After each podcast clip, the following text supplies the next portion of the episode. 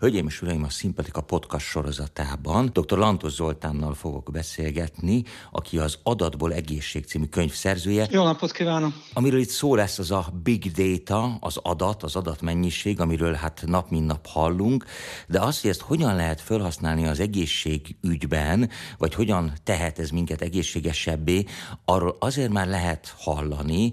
Tudjuk, hogy vannak olyan, hát elsősorban magánorvosi szolgáltatások, ahova az ember bemegy egy problémával, és ők át tudják kutatni a világ menő klinikáit, hogy hol van esetleg erre gyógymód, vagy, vagy milyen lehetőségek vannak erre. Körülbelül ez az, amit szerintem így a nagy közönség valamennyire tud, illetve hát mindenki használja az EST-t, aminek a létrehozásában, hogyha jól tudom, ön is részt vett, és hát bocsánat, itt tartozom én még egy bemutatással, azért megpróbáltam ezt egy kicsit elodázni, mert öt sor, de azért nekiugrok.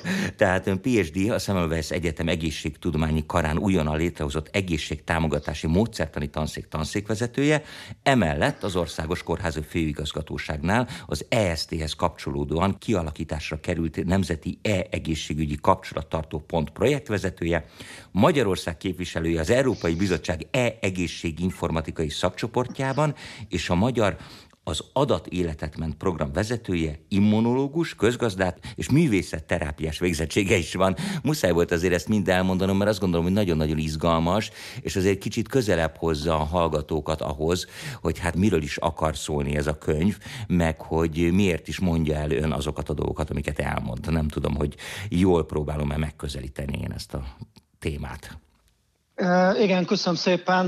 Nagyon jól közelítette meg, hiszen az adat vált a legfontosabb erőforrásunk a 21. században, és valóban az egészség lesz az egyik nyertese ennek a folyamatnak, hiszen számos olyan módszer, megoldás születik, amivel úgy tudunk betegségeket gyógyítani, mint még soha korábban, illetve olyan javaslatokat tudunk adni az életvezetéshez, amivel sokkal jobban meg tudjuk őrizni az egészségünket. Mondok példákat.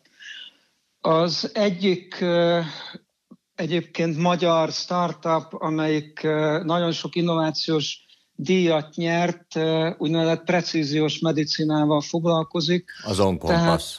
Az Onkompass, igen, így igen, van. Igen tehát ők génszekvánálás nyomán tulajdonképpen egy, egy számítási rendszerrel, ahogy ők hívják, kalkulátorral ki tudják számolni, hogy bizonyos rákbetegségek esetén melyek azok a gyógyszerek vagy gyógyszerkombinációk, amivel jól lehet gyógyítani egy adott rákbetegséget, és ilyen módszerek tulajdonképpen napról napra születnek újabbak és újabbak. Bocsánat, doktor úr, köz... csak hogy nagyon leegyszerűsítsem, hogy mindenki értse, tehát ők tulajdonképpen a, az én, nem tudom, géntérképemet, vagy, vagy génjeimet megvizsgálják, és ez alapján számítják ki azt, hogy, hogy mi lehet adott esetben nekem a legjobb gyógymód? É, így van. Így Bocsánat, van. muszáj nagyon primitíven igen, fogalmazni, igen, hogy, igen, tényleg ezt igen. mindenki értse. E, így van, a, a rákbetegségeknek különböző okai vannak. E, tudjuk azt, hogy különböző gén szakasz eltérésekhez vezethetők, úgynevezett mutációkhoz vezethetők a, a, az okoknak egy jelentős része, és ha ezeket ismerjük, akkor pontosabban tudunk gyógyszereket, terápiás megoldásokat adni, illetve kifejleszteni, és ezért megszülethetett az a cél, hogy 2050-re rákbetegségek ne legyenek halálos betegségek, és a tudomány, az orvostudomány, a mindennapi gyógyászat halad ebbe az irányba, és reálisnak tűnik ez a cél, hogy három évtized múlva már az emberek nagy többsége ne halljon meg rákbetegségben. Hát ez csodálatos lenne, de amiről eddig beszéltünk, az ugye csak a genetika, hogyha én ezt jól értem. Tehát amit az ember hoz. Ebben még nincs benne a, hát az életmód. Uh, igen. Egyrészt a, most már tudjuk, hogy a, az életmód a géneken keresztül hat az egészségünkre is, uh-huh. de ami direkt, direktebb összefüggés, hogy valóban az alvásmennyiségünk, a táplálkozásunk, a mozgásunk, ez mind befolyásolja az egészségünket, vagy mennyire stresszelünk, és az például, hogy mennyit érdemes aludni, azt úgy nagy átlagban tudjuk, hogy átlagosan 7 órát érdemes aludni.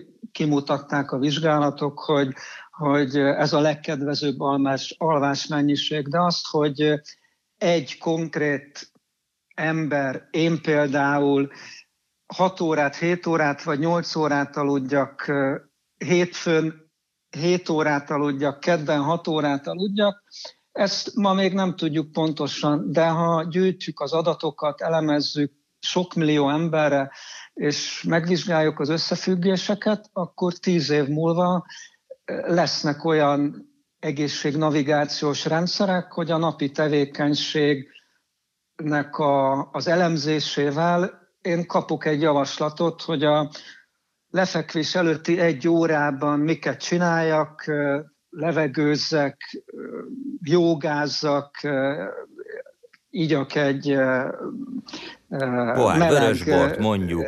Hát igen, na nem is vörösbor, de, de gyümölcsteát, milyen körülmények között aludjak, és, és nagyjából mennyi legyen az alvás mennyiség, ami számomra a legkedvezőbb. Ma is vannak már olyan olyan megoldások, elemzések, amik kimutatják, hogy a, az összenergia szintünk az növekvőben van, vagy csökkenőben van, és akkor ezeknek az elemzésével lehet személyre szabott javaslatokat adni.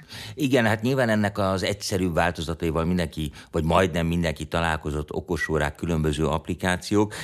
Azt gondolom, hogy az alvás, igen, hát az, azért az egy olyan dolog, amit az ember nehezebben befolyásol, de mondjuk az étkezés, ami azért hát egy, egy nagyon hot topic, hogy így mondjam, kicsit csúnyán, mindenkinek az életébe. Ugye egyrészt folyamatosan szembesülünk azzal, hogy különböző új, vagy eddig ismeretlen allergiás tünetek lépnek föl különböző élelmiszerekkel kapcsolatban, ugye hát a, a túlsúly problematikát azt ne is említsem, és akkor itt van még magának az ételeknek a minősége is. Azt gondolom, hogy ez, ez egy nagyon komoly fókusz kapott az elmúlt időszakban, már, már csak azért is, mert tényleg hát a tudomány és az orvostudomány az egyre inkább kezd a felé fordulni, hogy igenis, ami egy népi bölcsesség egyébként, hogy az vagy, amit megeszel, tehát tényleg nagyon fontos, hogy mit viszünk be a szervezetünkbe, és akkor még nem beszéltünk a levegőről, ami szintén egy nehezen befolyásolható tényező. Hát igen, a, a levegő szennyezés, a szennyezett levegő, vagy a, a fűtőanyagok minősége az valóban nagyon szoros összefüggésben van a, az egészséggel, és leggyakrabban a, az autókról beszélünk, mint fontos levegő, szennyező tárgyak és a közlekedési eszközök, de a fűtés az, az is nagyon sok esetben egy komoly szennyező tényező. A rossz minőségű fűtőanyagok nagyon rossz levegő minőséget tudnak eredményezni, és az jelentősen befolyásolja az egészségi állapotot, nagyon szoros összefüggésben van a korai halálozással.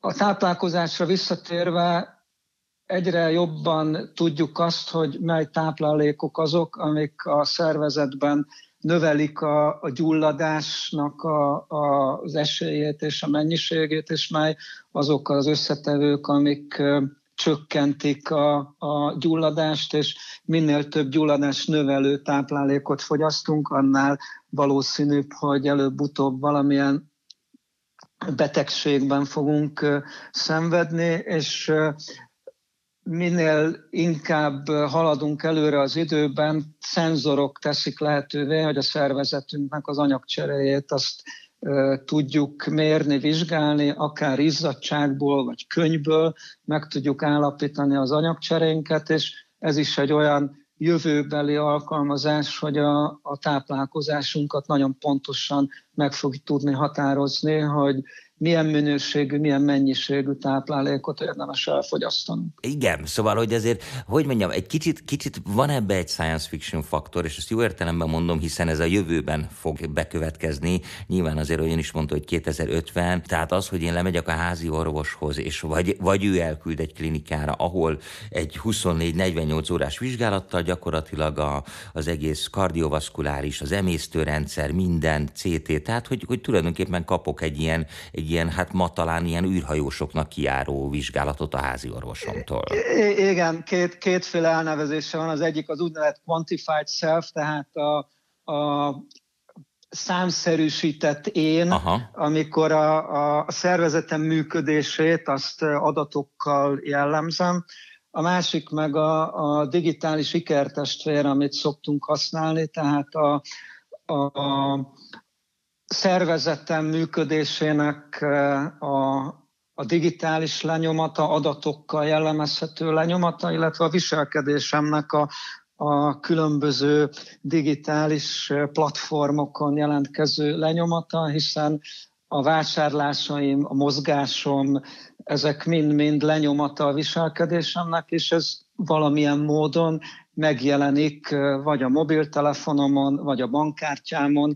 Tehát rengeteg olyan nyom van utánunk, ami digitális jelekből egyre pontosabb ikertestvér képez rólunk, és ennek az elemzésével pedig egyre jobban látjuk azt, hogy miket érdemes tenni az egészség érdekében, illetve amiket teszünk, az egészségjavító vagy egészségromboló tevékenység. Világos, és hát itt rögtön ugye belép az embernek a, hogy mondjam, a nagy, a nagy testvér tudata, meg hát az, hogyha nem is azt gondoljuk, hogy az állam használja ezt rossz célokra, vagy esetleg bármilyen más szervezet, de mondjuk valóban ezzel azért nagyon sok módon vissza lehet élni, de hát ez már a krimi, krimik világa, és nem, nem akarom erre elvinni a, a beszélgetést, viszont azt hagyd kérdezzem meg, hogy nekem egy fontos elem hiányzik ebből az egészből, és az a psziché, illetve a pszichológia, főleg az a része, mert nyilván, hogy azt abból nagyon sok következtetést le lehet vonni, hogy én hányszor megyek el a cukrászdába, most mondtam valamit, de azt, hogy én ezt honnan hozom, mondjuk azt a traumát, amit, amit mm, édességfogyasztással próbálok oldani, vagy honnan hozom azt a stresszt, mert azért azt tudjuk, hogy ez generációkon átívelhet.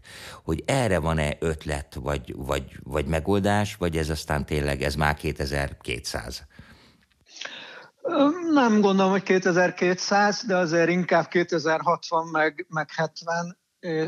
Egyre az idegtudományok nyomán egyre pontosabb képet kapunk az agyunk működéséről, a viselkedésünkről, egyre jobban modellezhetők matematikai módszerekkel, akár a traumák is, vagy az emléknyomok, tehát van már olyan, hogy, hogy emlékbeültetés, nagyon vad dolgokat. Én mondtam, hogy már... science fiction írt, doktor úr. hát igen, igen, igen, science fictionnek hangzik, a jövő már itt van, és a kísérletekben ezek már megjelennek, de, de valóban abban igaza van, hogy minden nem tudunk adatosítani, és épp ez a lényeg, hogy, hogy amikor embergép együttműködésről beszélünk, akkor a, a gépek, az algoritmusok nagyon sok feladatot, funkciót át tudnak venni, és az egy lehetőség arra, hogy az emberi mi voltunknak a lényegét még jobban feltárjuk, felfedezzük, azokra koncentráljunk, ami, amitől igazán emberek vagyunk, az emberi kapcsolatokat építsük, uh-huh. és, és ezt a világot is megnyissuk, feltárjuk, mélyítsük. Ez egy olyan világ, amivel az utóbbi időben kezdtünk el foglalkozni, és azáltal, hogy nagyon sok feladatot a gépek meg fognak oldani, ez egy lehetőség a, a számunkra, hogy, hogy a humanitást erősítsük. Persze ez a pozitív jövőképnek a, az útja. A negatív jövőkép az, hogy a robotok és a gépek uralnak majd mindent, vagy majdnem mindent, de mindent meg kell tegyünk annak érdekében, hogy a humanitás győzzön, ha szabad így fogalmazni.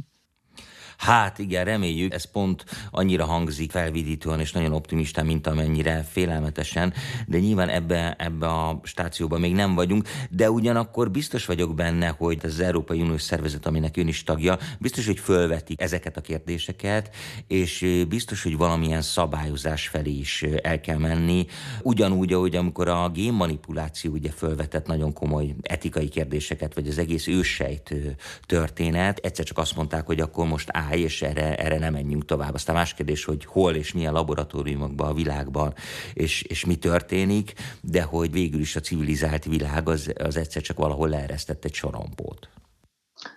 Igen, ez rendkívül fontos. Valóban az Európai Unió az adatok megosztását, az adatok kezelését szabályozza, és idén számos ilyen szabályozás megszületik.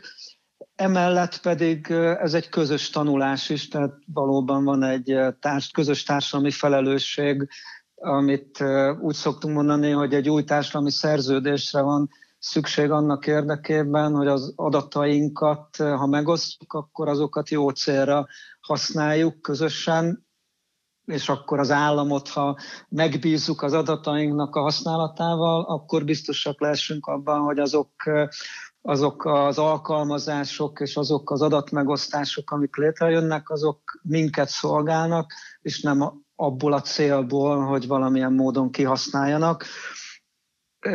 Igen, itt a társadalmi kontrollnak óriási szerepe van. Európa ebben egy saját utat kezd el járni, bizonyos szempontból ez nehezebb is, mint mondjuk a jól ismert kínai vagy, vagy uh-huh. Egyesült Állam, Államok megoldás. Európa eldöntötte, hogy egy harmadik úton jár, ez egy nehezebb, a konszenzuson keresztül vezető út, de ez vezet ahhoz, amit ön is említett, hogy, hogy valamiféle kontrollt szab az adatfelhasználásban, és a, a gépek uralmát elkerülendő, az emberiesség kerül előtérbe.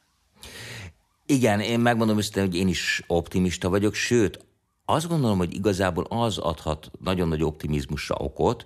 Nyilván, hogyha a gépek nem őrülnek meg, de szerintem a gépek soha nem őrülnek meg, hanem mindig az őket irányító emberek, de ez is egy filozófiai kérdés. Viszont, hogyha a, ez a gép, vagy ezek a gépek, ezek aztán nyilván, hogyha több generációról van szó, tehát mit tudom én, már 300 éve működik ez a dolog, akkor olyan lesz egy ilyen gép, mint egy ilyen jó vidéki házi orvos, aki ismerte a nagypapát, ismeri az unokát, ismeri a sógort, rokon, tehát hogy egyszerűen komplett családokat, és nyilván géntérképeket ismer ezáltal, és így pontosabban tudja, hogy egyrészt mik öröklődhetnek, mikre hajlamosak bizonyos páciensek, vagy, vagy bizonyos családok, tehát valahogy valószínűleg minél minél régebb óta működik majd a rendszer, annál pontosabb lesz. Ez így van, és, és ez a lényege, hogy, hogy sok adat, hosszú adatsorok azok, amik jó döntéstámogató eszközökhöz vezetnek, tehát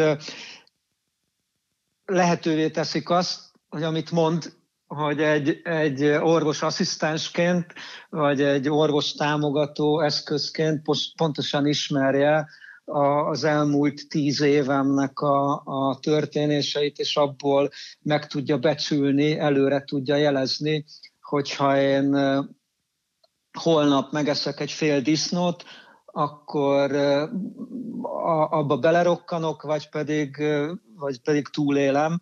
Most nagyon végletesen fogalmazva. Világos. De az orvosi tevékenységnek az emberi része, az most úgy látjuk, hogy meg fog maradni. Tehát amit korábban említettem, hogy az emberi kapcsolatoknak van egy dimenziója, amit nem lehet gépesíteni, az egészen bizonyos, ezt ez egy tapasztalati tudáshoz is vezet, tehát van a tudásnak egy olyan része, ami nem algoritmizálható, ami egy speciális emberi tudás, és az emberi létünknek ez egy, ez egy fontos eleme, talán a lényege, és emiatt az orvoslásban, a gyógyításban most úgy gondoljuk, hogy mindig is meg fog maradni az emberi kapcsolatnak a szükségessége.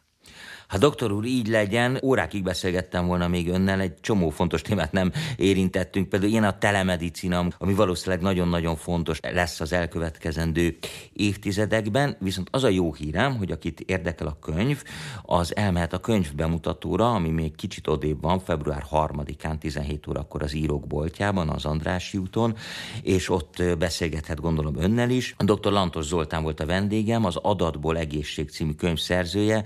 Doktor úr, úr, beszélgessünk majd még, mert azt gondolom, hogy rendkívül izgalmas a téma, és, és egy biztos, hogy jövő bemutató. Nagyon szépen köszönöm, hogy itt volt. Én is köszönöm a beszélgetést.